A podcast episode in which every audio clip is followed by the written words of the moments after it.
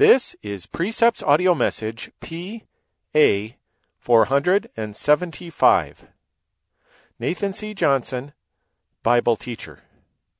For all those who love our Lord Jesus Christ in truth. Okay, the book of Psalms. Psalm 38. This is another psalm by Israel's great shepherd King David, a psalm of David to bring to remembrance. This psalm is a prayer of one for deliverance from disease and from his enemies. And so he has a twofold complaint as he prays to the Lord. Now we see the disease is the major complaint in verses 1 through 11. And then he takes up the second complaint in verses 12 through 22. He speaks of his enemies. And I think it's interesting. Of course, this is not an acrostic psalm, but it follows an acrostic psalm and it has 22 verses, which I find interesting. Even though it's not acrostic, it has the same number of letters as is in the Hebrew alphabet. So this was probably during the three years when Absalom was fomenting his rebellion after his return from exile and, and well, the punishment for David's sin with Uriah and Bathsheba was being prepared.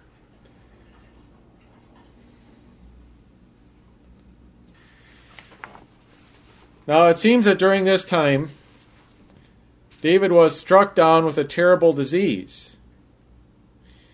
And it seems a strange thing as we read the record in 2 Samuel of what happened at that point while Absalom was plotting his rebellion. Chapter 2 Samuel chapter 15 says, And it came to pass after this that Absalom prepared him chariots and horses and fifty men to run before him. And Absalom rose up early and stood beside the way of the gate. And it was so that when any man that had a controversy came to the king for judgment, then Absalom called unto him and said, Of what city art thou? And he said, Thy servant is one of the of one of the tribes of Israel. And Absalom said unto him, See, thy matters are good and right, but there is no man deputed of the king to hear thee. Absalom said moreover, O that I were made judge in the land, that every man which hath any suit or cause might come unto me, and I would do him justice. And it was so that when any man came nigh to him to do him obeisance, he put forth his hand and took him and kissed him. And on this manner did Absalom to all Israel that came to the king for judgment. So Absalom stole the hearts of the men of Israel. And it came to pass after forty years that Absalom said unto the king. Now, this forty years, of course, he wasn't fomenting his rebellion for forty years, because that would have made him an old man, and David older than David actually lived. But this is forty years after David's anointing as king, I believe. So if David was anointed at about 15, he was about 55 here. But it was about three years, I think, that Absalom was doing this. Well, the odd thing when you read this is you wonder what was David doing during this time? These people were coming to the king for justice, and Absalom is there to turn their hearts away from David. Well, how come there wasn't anybody there to hear their cases? Well, I think Absalom arranged it to make sure there wasn't. Well, how is it that Absalom was free to do this? And so, even though there's no mention here in the historical record of Samuel of David having an illness, we can kind of read between the lines and see that somehow David is indisposed. He is not able to do anything about this. Absalom is able to do this with impunity, and David isn't around to stop it. And I think when we realize that David was struck with a terrible illness, we can see why it was that Absalom was able to do these things and not have David discover it or do anything to oppose him. So it appears that during this time David was struck down with an illness, and this illness was not just a happenstance, not just a bad fortune on David's part, but this illness was actually the Lord's hand against him, punishing him for his wickedness and what he'd done with Uriah and Bathsheba. Now it says that this psalm is to bring to remembrance, or that means for memorial. And probably it is used to remember this time and the Lord's deliverance afterwards. Perhaps later after David had been delivered. And then he gave this psalm into the hands of the chief musician, as we see in the postscript, for public use to remember the Lord's deliverance. Bullinger says that this psalm was used on the Day of Atonement, which was the yearly fast in Israel. So it says, verse 1 O Lord, rebuke me not in thy wrath, neither chasten me in thy hot displeasure. So again, the Lord was rebuking David. He was angry, he was wrathful against David. And this, I believe, was because of his terrible sin of adultery with Bathsheba, followed by the wicked murder of her husband. So the Lord is rebuking David in his wrath and chastening him in his hot displeasure or his burning anger. And notice here this typical to Hebrew poetry. The idea of the first line is repeated in the second. Instead of repeating sounds like in our poetry, we have repeating ideas in slightly different words. So he calls upon God not to do this, not to rebuke him in his wrath and chasten him in his hot displeasure. Verse 2, because he says, For thine arrows stick fast in me, and thy hand presseth me sore. So the Lord is firing arrows into David. And of course, these arrows are symbolic for his punishments that he is bringing against David. Now, this must have been quite a different experience for David. He was used to the Lord's divine favor and help.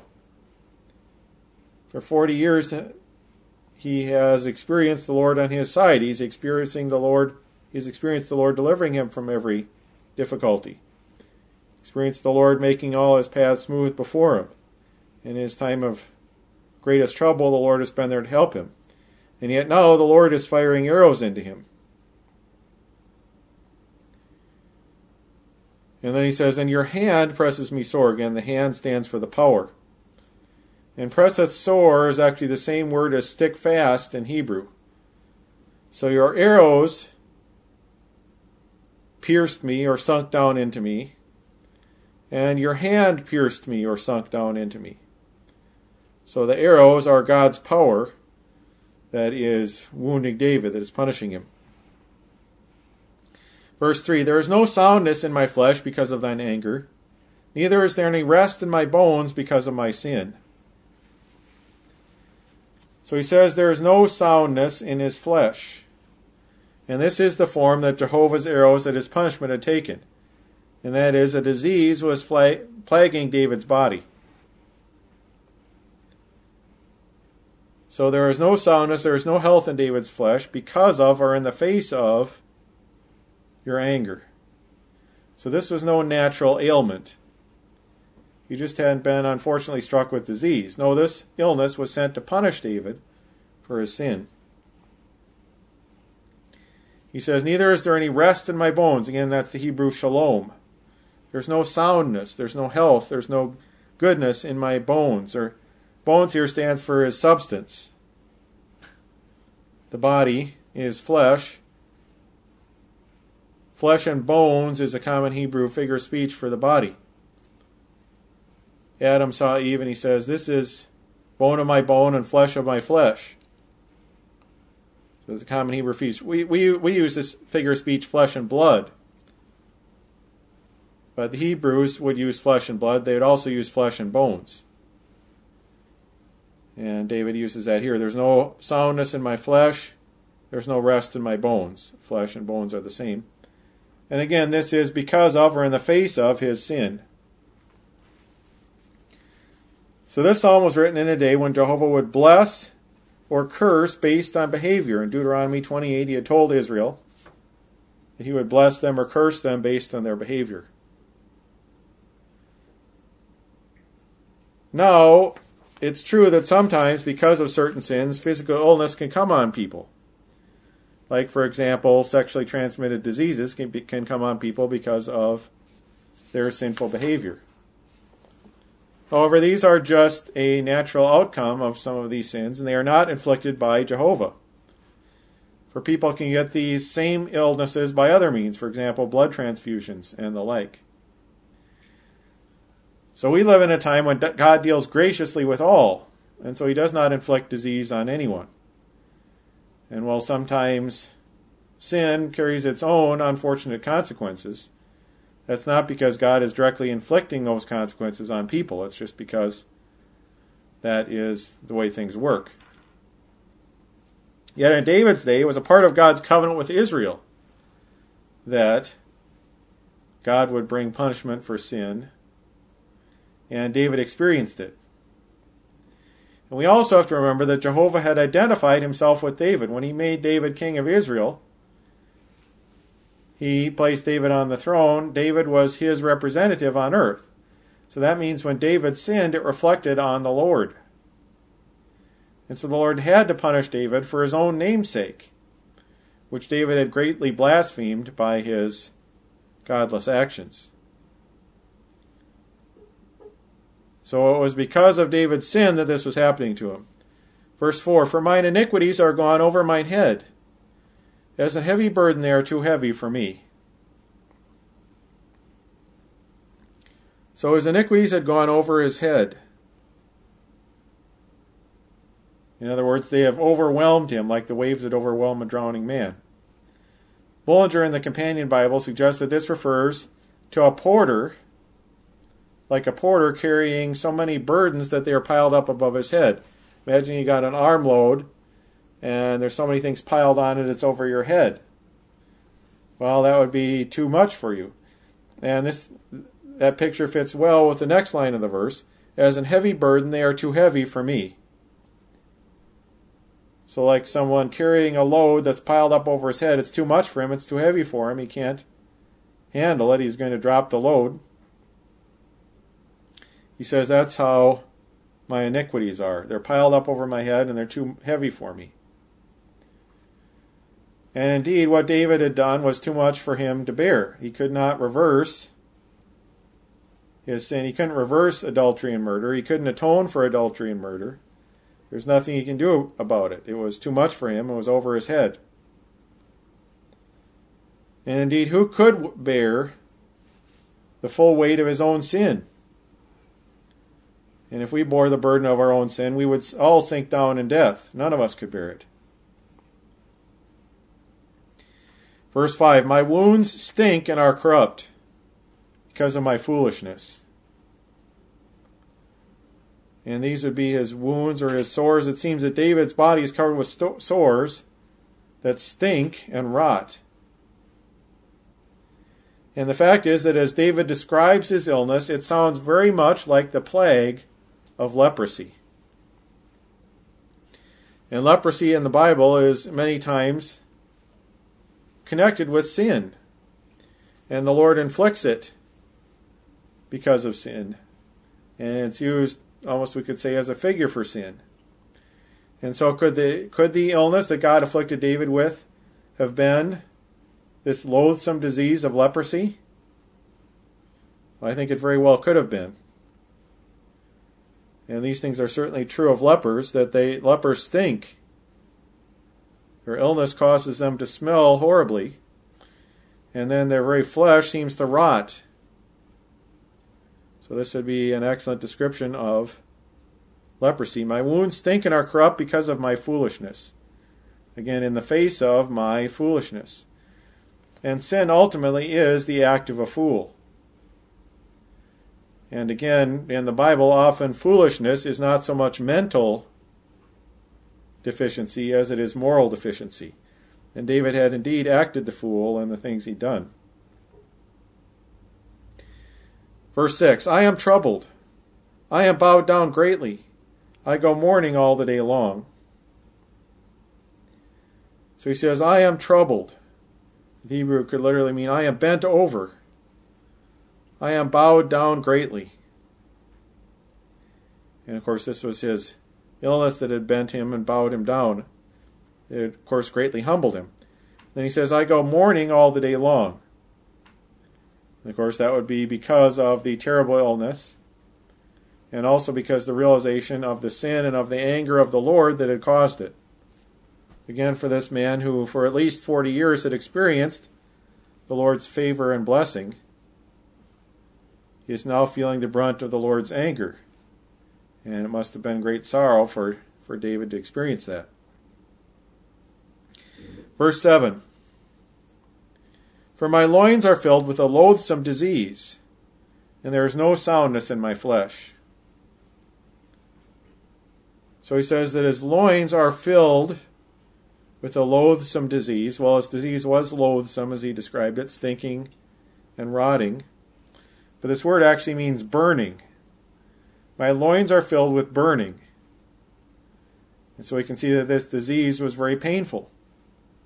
Of course, this can also be true of the STDs of today. They fill the loins with burning. And I think this was not one of our STDs today. This seems to be a leprosy. He says, There is no soundness, there is no health in my flesh. I have no health left. And indeed, that would seem to be the case a leper is in. He's just full of a disgusting, loathsome illness. So there's a lot of pain involved as well. In verse 8, I am feeble and sore broken. I have roared by reason of the disquietness of my heart. So he says he is feeble and sore broken or greatly crushed. I am greatly crushed. And of course, he was crushed under the hand of the Lord that was pressing him down. Then he says, I have roared. And that word is used of a lion roaring. Of course, here it's used of a cry of distress. I have roared by reason of the disquietness, the turmoil, or the groaning. The disquietness of my heart, of my inner being. And again, he knew he, he was not only experiencing this terrible illness, but he knew that it was his beloved Yahweh who was inflicting this suffering upon him. And he knew that it, Yahweh had not just turned against him, it's not just being unfair to him, he knew it was because of his sin that he had brought Yahweh's anger upon himself. So no wonder his heart, his inner being, was in turmoil, and he was crying out in distress and groaning. Verse 9 Lord, all my desire is before thee, and my groaning is not hid from thee. So now David again speaks, he prays to the Lord. And this is one of the places where the Sopherim, the self styled wise ones who took up their pens to edit the scriptures, changed the name of Yahweh to Adonai here. And sometimes we see they seem to have done this when they didn't think the Bible respect it was respectful to say Yahweh in a certain place. God apparently didn't respect himself enough. I've also heard it said it was a possibility that the rabbis had, had they had the scribes had actually made it a rule that every time they wrote the Lord's name, they had to stop and go through a cleansing ritual before they could continue writing. So, because of this tradition, it became very burdensome every time they had to write the Lord's name. So, they cut the Lord's name out of some places in Scripture so they could write it faster. Well, that was an, an awfully silly tradition if it actually caused them to alter the Scriptures. But at any rate, this is one of those places where they cut Yahweh's name out. But it should have been Yahweh, not Adonai. So he says, Yahweh, all my desire is before thee, or all my longing is before thee. Now he saw back in 2 Samuel chapter 11 that he was, while he was trying to hide his sin, he was attempting to conceal what was in his heart from the Lord. Now, however, David has been confronted with his sin. Of course, the Lord sent the prophet Nathan to him and he has confessed and laid his sin before the Lord. So now he's free to lay all his longing and all his suffering before him as well. And we too can lay all our desiring all our desire before the Lord. And our instructions regarding prayer we can find in book of Philippians chapter 4 verses 6 and 7 where it says be careful or be anxious for nothing but in everything, by prayer and supplication with thanksgiving, let your requests be made known unto God.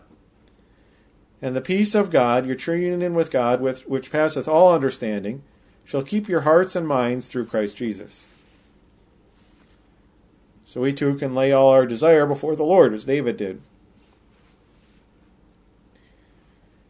So he says, All my desire is before thee. and my groaning is not hid from thee. Or that could also be groaning or sighing is not hid from thee. So this was David's grief and his sorrow were known to the Lord.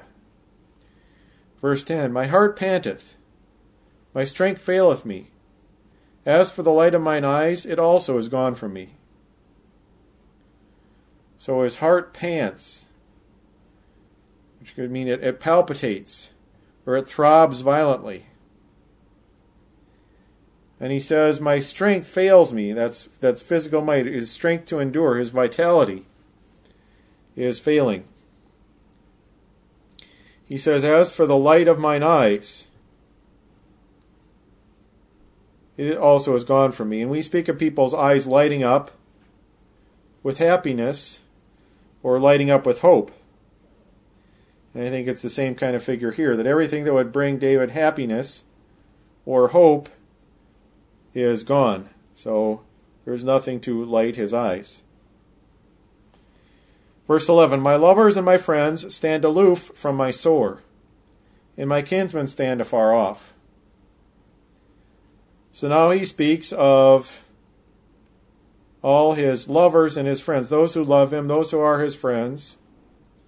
They nevertheless stand aloof from him, and they stand aloof from his sore. But this means a stroke. And this same word is often translated plague. They stand aloof from my plague. And in Leviticus chapter 13,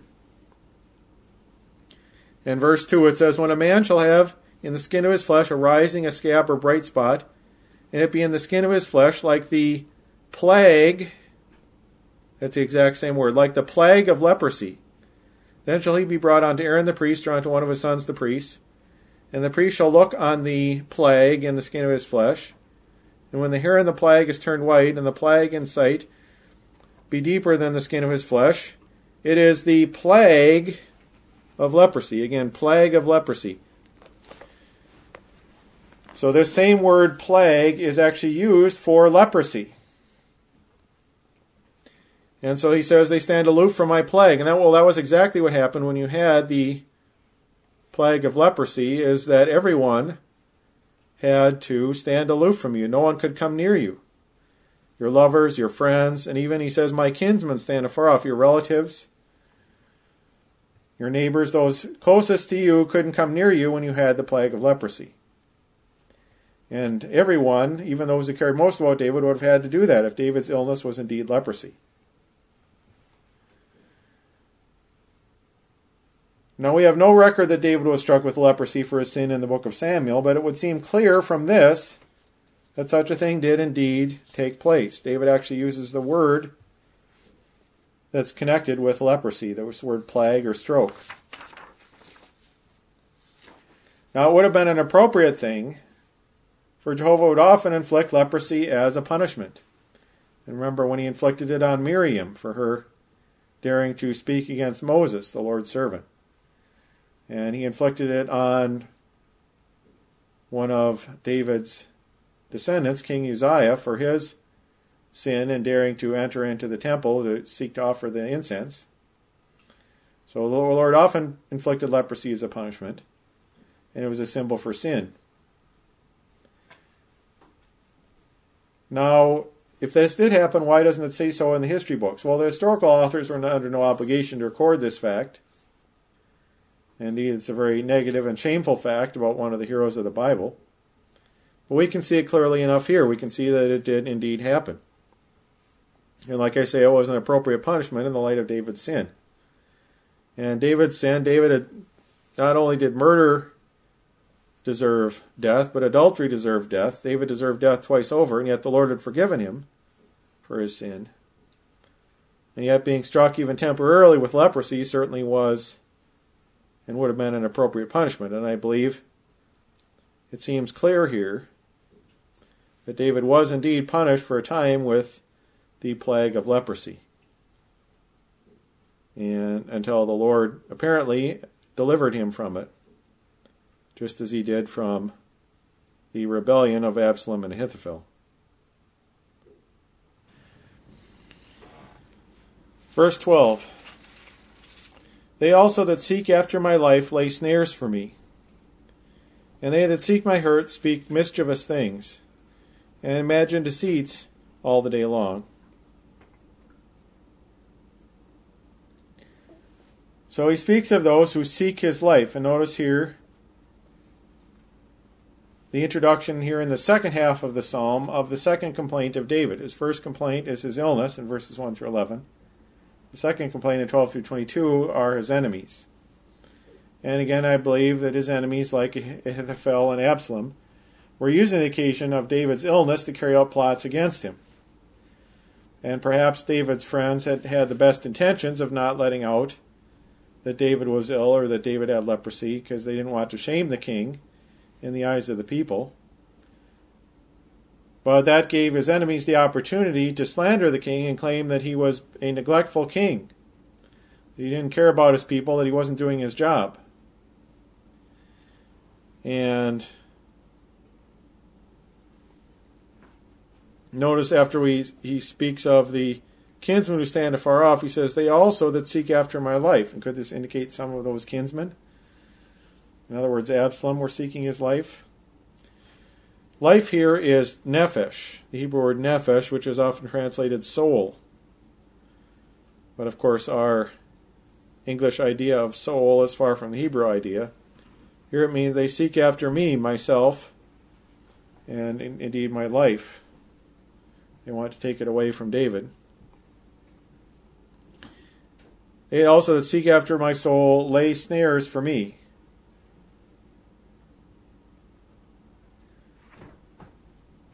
Then he says, And they that seek my hurt speak mischievous things. And notice in the first line, they lay snares, that's what they do. They speak calamity, that's what they say. And then in the third line, they imagine deceits, that's what they think. So that's what we have in this portion what they do, what they say, and what they think. So they lay traps for David and then they speak, those who seek his hurt speak mischievous things. And mischievous things there is calamities. Of course, they speak of bringing calamity. Perhaps, or perhaps they speak of calamity. They're hoping that David's illness will lead to his death. And then they won't have to lift a finger against him. He'll just die from his illness. And then they imagine deceits all the day long.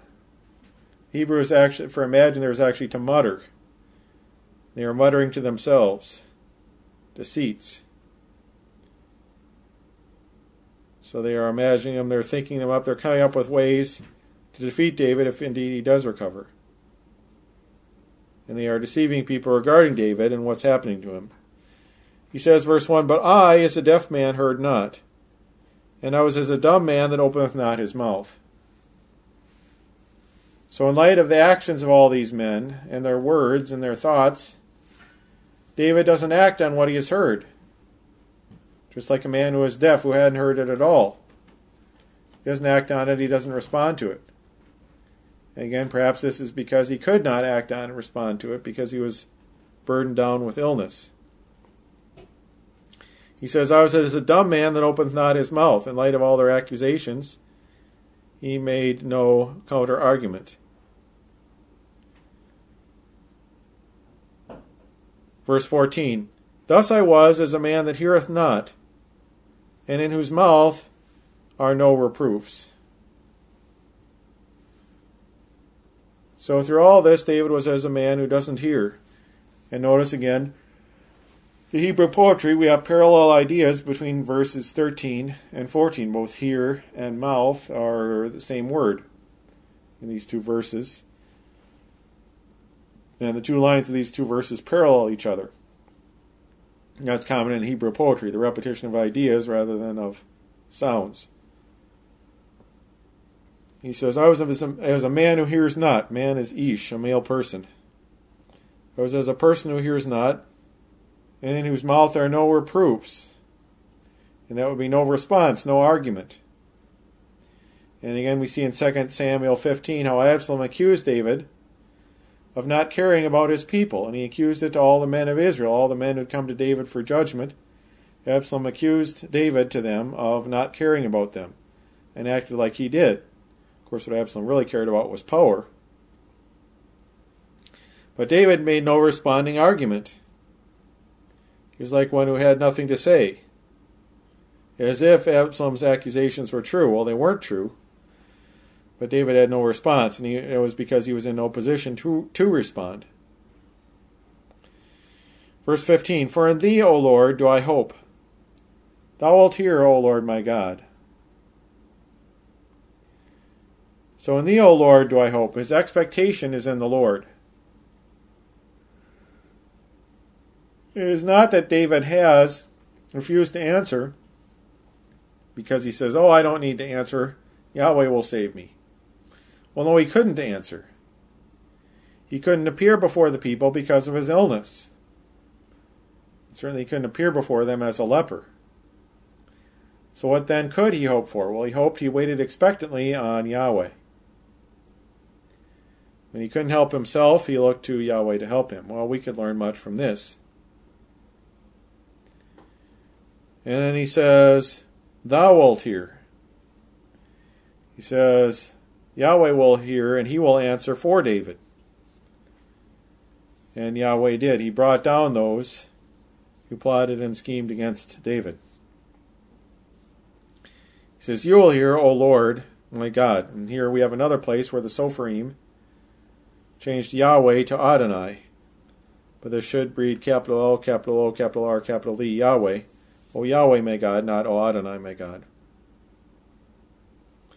Verse 16 For I said, Hear me, lest otherwise they should rejoice over me.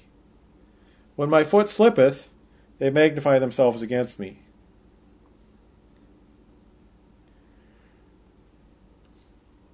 So, this is what he said when he called on the Lord. So he said this to the Lord that he should of course, deliver him, answer for him, lest otherwise they should rejoice over me. And remember that David was the Lord's representative on earth. So for them to rejoice over David would be to rejoice as if they were winning the victory against the Lord. So he says, Don't let them rejoice over me, as if they had defeated your representative. He says, When my foot slippeth, they magnify themselves against me. And when David stumbles, they gloat. They love it when David is shamed, when David is brought down. Indeed, there are many people who hate a righteous ruler. They don't want a righteous ruler. They don't want someone like David to be in charge. And they like nothing better than when a righteous ruler slips up. Verse 17 For I am ready to halt and my sorrow is continually before me. So he says, I'm ready to halt, I'm ready to stumble. We might say he's teetering on the brink, and only Jehovah stands between him and disaster. So he says, I'm ready to halt, to stumble, and my sorrow is continually before me. His sorrow or his pain And again, his disease was a constant reminder of his troubles. We don't see much of his disease in these last verses. We saw that in the first 11 verses. In these last 11, it's his enemies. But there are some echoes of it. His pain is a constant reminder of his troubles. Verse 18 For I will declare mine iniquity, I will be sorry for my sin. So David says he will declare, he will speak of his iniquity. And this is necessary. For a long time, David tried to keep his iniquity quiet, he tried to cover it up. But now he says he will declare it. And this is necessary that we state our sin as sin in order to come to the place of broken confession before God. As long as we try to belittle our sin, try to blame it on somebody else, say it's not our fault, say it's exaggerated, it's not that big a deal, well, we can never come to a place to true, of true submission and true confession before God as long as that's our attitude. When we're willing to declare our sin, that shows a heart that God has brought around to the right place regarding that sin. So I will declare of my iniquity, I will be sorry for my sin. Or I will be anxious about it, I will be troubled about it. His sin bothers him. And sin bothers all those whose hearts God has made soft over their sin. We see that David was a very emotional man. He was a man with a tender heart. And we can see that throughout his life. But sin had hardened his tender heart terribly. Imagine David, the man with of such emotion, who in 2 Samuel 11:15 wrote a letter saying, "Set Uriah in the forefront of the hottest battle, and retire ye from him, that he may be smitten and die." Well, sin has a way of hardening the heart, of turning a heart hard. But now Yahweh has made David's heart tender again, and his sin vexes him, it troubles him. Verse 19 But mine enemies are lively, and they are strong, and they that hate me wrongfully are multiplied.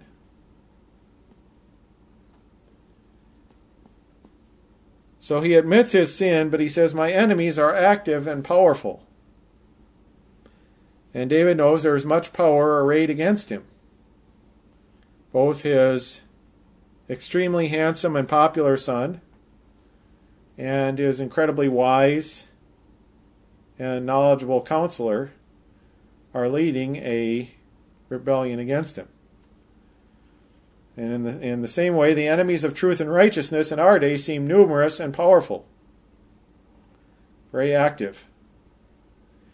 And we believe that the enemies of truth and righteousness will never be completely overcome without the Lord's help.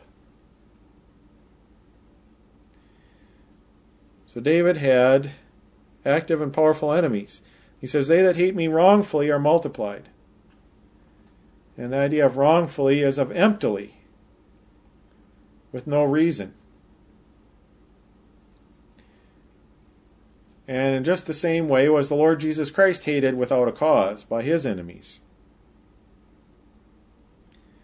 He says, Those that hate me wrongfully or emptily with no, for no reason are multiplied. And from the actions of his son Absalom, it came to be that all the men of Israel who were coming to David for judgment believed Absalom's slanders against his father. And so the men of Israel started to hate David. And yet they did it for no reason. David had not really neglected them. And indeed, if Absalom had been anything but a scoundrel, when his father was ill, he could have stepped in and brought the people judgment. He was the very one who could have filled in for David, and yet instead, he refused to give the people judgment and blamed it on his father.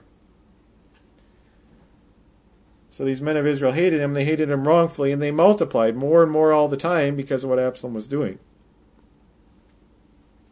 Verse 20 They also that render evil for good are mine adversaries, because I follow the thing that good is. So those people render or return reward evil for good. We can see evil here is ra'ah, calamity. And good, of course, is good things, benefits. And what had David ever done for his people but tried to benefit them, tried to help them? He'd risked his life to save them from their enemies. Time and time and time again, he had tried to do good for his people. And yet they were bringing calamity upon him, the very people he had benefited. His son. How much had he done for his son? For his respected counselor? Those who return calamity for benefit, for good, evil for good, are mine adversaries. In Hebrew, literally, this is are my Satans. Remember that Satan means adversary. So we speak of the adversary, the Satan.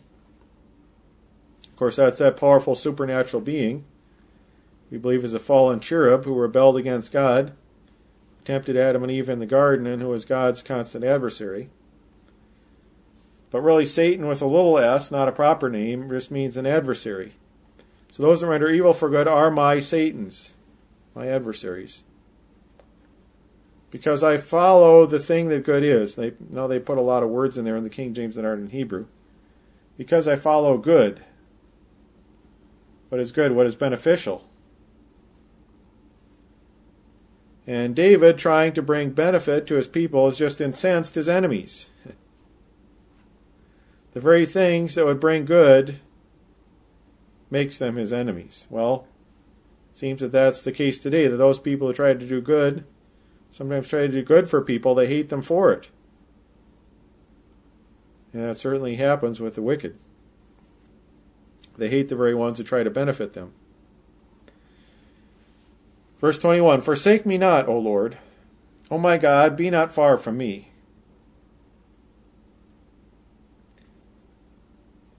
Now, the word forsake here is the very same word as we had in verse 10. My heart panteth, my strength faileth me, my strength forsakes me.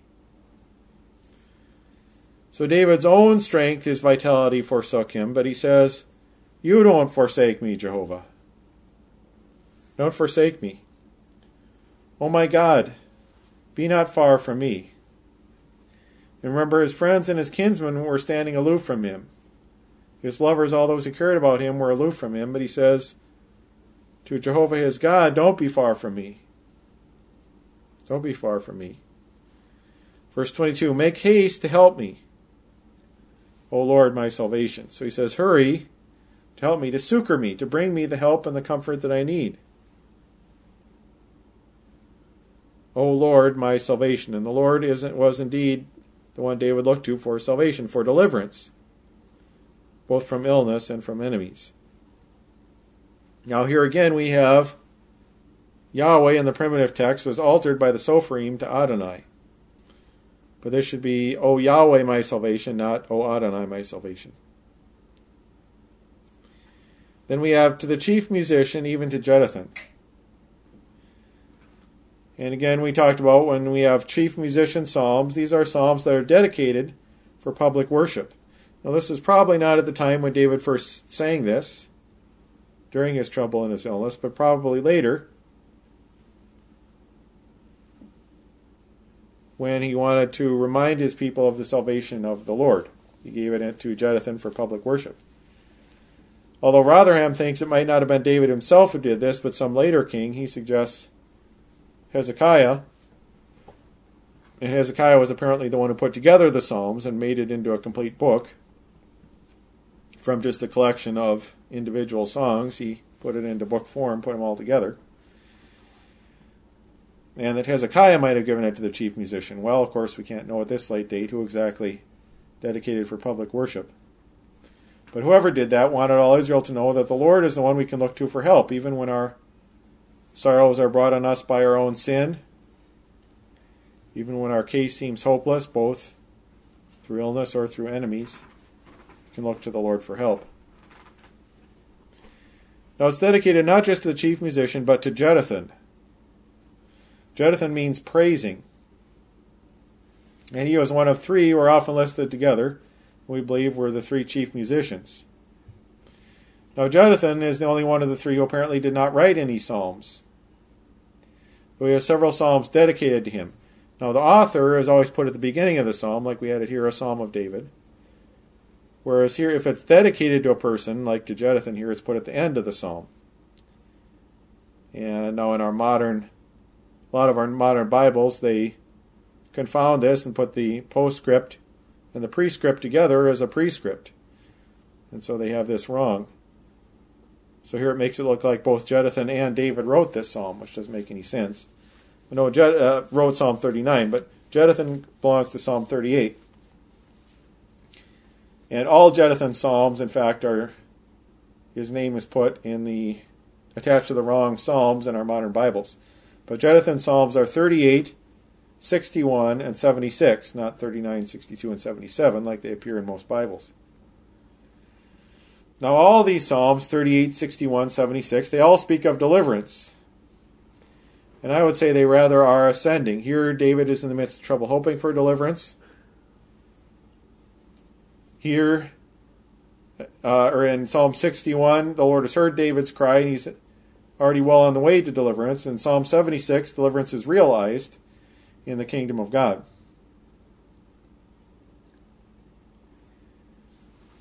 Now, as far as these chief musicians are concerned, we can see their names listed in 1 Chronicles 25.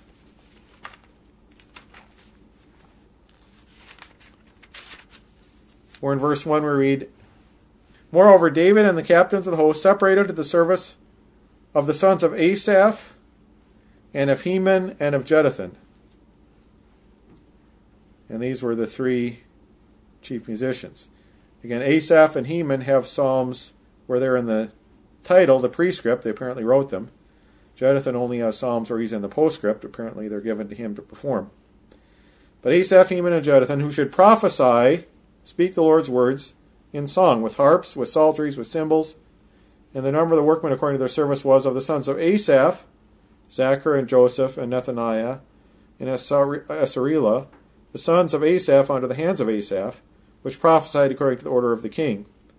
Of Jeduthun, the sons of Jeduthun, Gedaliah and Zeri and Jeshaiah, Hashabiah, and Mattithiah, six under the hands of their father Jeduthun, who prophesied with a harp to give thanks and to praise the Lord. Again, notice Jeduthun is connected with praise. Of Heman, the sons of Heman, Bukkiah, Mattaniah, Uzziel, Shebuel, and Jerimoth, Hananiah, Hanani, Eliathah, Eliathah Giddalti, and Romamti-ezer, Josh Bekashah, Mallothi, Hothir, and Mahazioth. All these were the sons of Heman the king's seer in the words of God, to lift up the horn. And God gave to Heman fourteen sons and three daughters.